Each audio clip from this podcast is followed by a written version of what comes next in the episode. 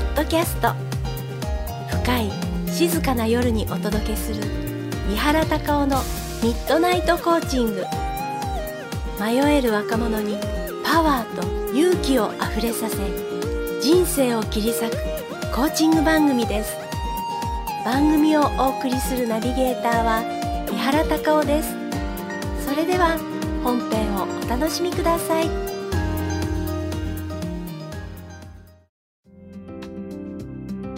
三原孝夫のミッドナイトコーチング、迷える若者の人生を切り裂く。三原コーチ、こんにちは。はい、こんにちは。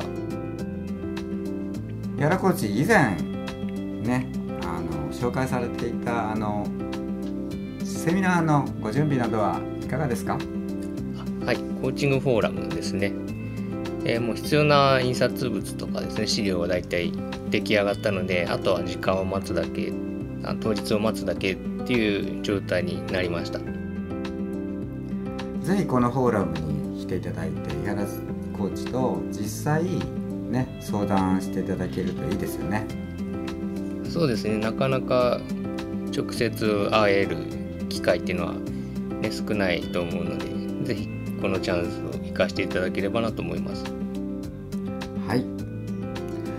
原コーチ、本日の質問を読みますね。はい、お願いします。50代の母さんからの質問です。私は大学生の娘がいるのですが、2年生になってからすぐ大学へ行かなくなってしまいました。バイトをするわけでもなく、一日中部屋に閉じこもっています。かといえば大好きなアイドルグループのコンサートや趣味のイベントには楽しそうに出かけていきます。親としてはせっかくいい大学に入ったのだし、せめて卒業だけでもしてほしいと思うのですが、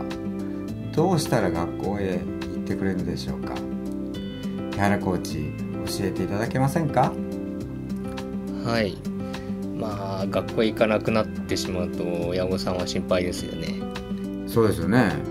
これはコーチングの番組ですので、コーチング的なアプローチからの回答になるんですけども、はい、学校へは行かないけど好きなイベントへ行くっていうのはね、本当に学校嫌なんだと思うので、今のままの状態でやっぱり学校行ってほしいっていうのは、本当に体壊してしまう場合もあるので、これやめた方がいいと思いますね。決して無理をするなということですね。そうですね。もう行け行けっていうほどノーって帰ってきちゃうんで、絶対行かないってどんどん固くなっていってしまうので。なるほど。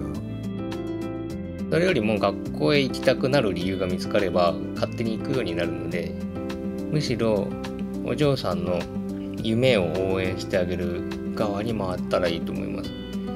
で、夢がまだ見つかってないっていうんだったら、もうそれを見つけてあげるお手伝い、もう徹底してサポーターに回れれば勝手に行くようになると思います。一緒に探してあげるという側に回るということですか？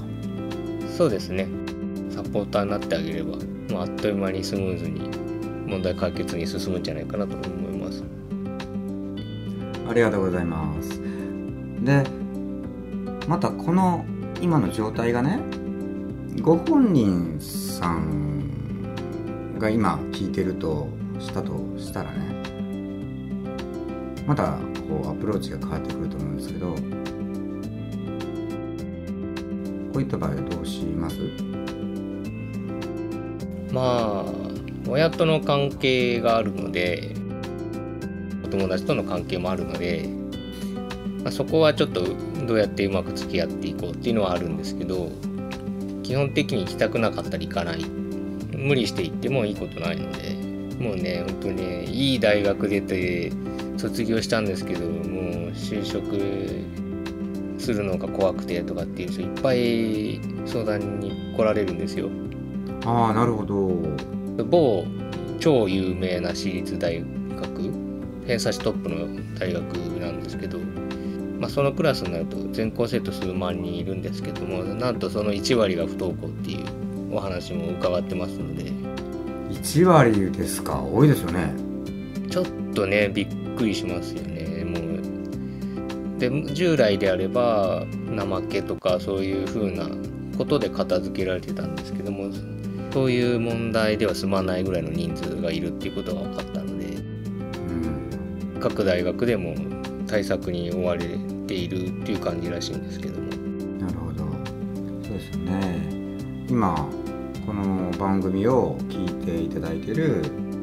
お母さんお父さんとか、まあ、あとは本人とかね、冒頭でねお話ししたセミナーなんかの時にヤラコーチに直接相談したりとか、いい機会なんでね利用してほしいですね。そうですね、こういう問題はですねやっぱり番組内だけでは対応できないので、直接お会いして、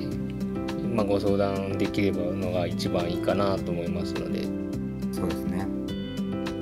井原コーチありがとうございました。また番組に対するご意見とご質問を募集しています。井原孝雄のホームページミッドナイトコーチングにアクセスして、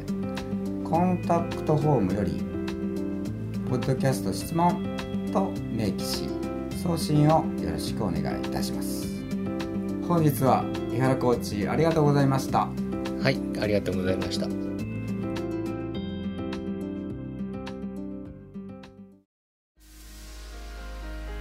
深い静かな夜にお届けする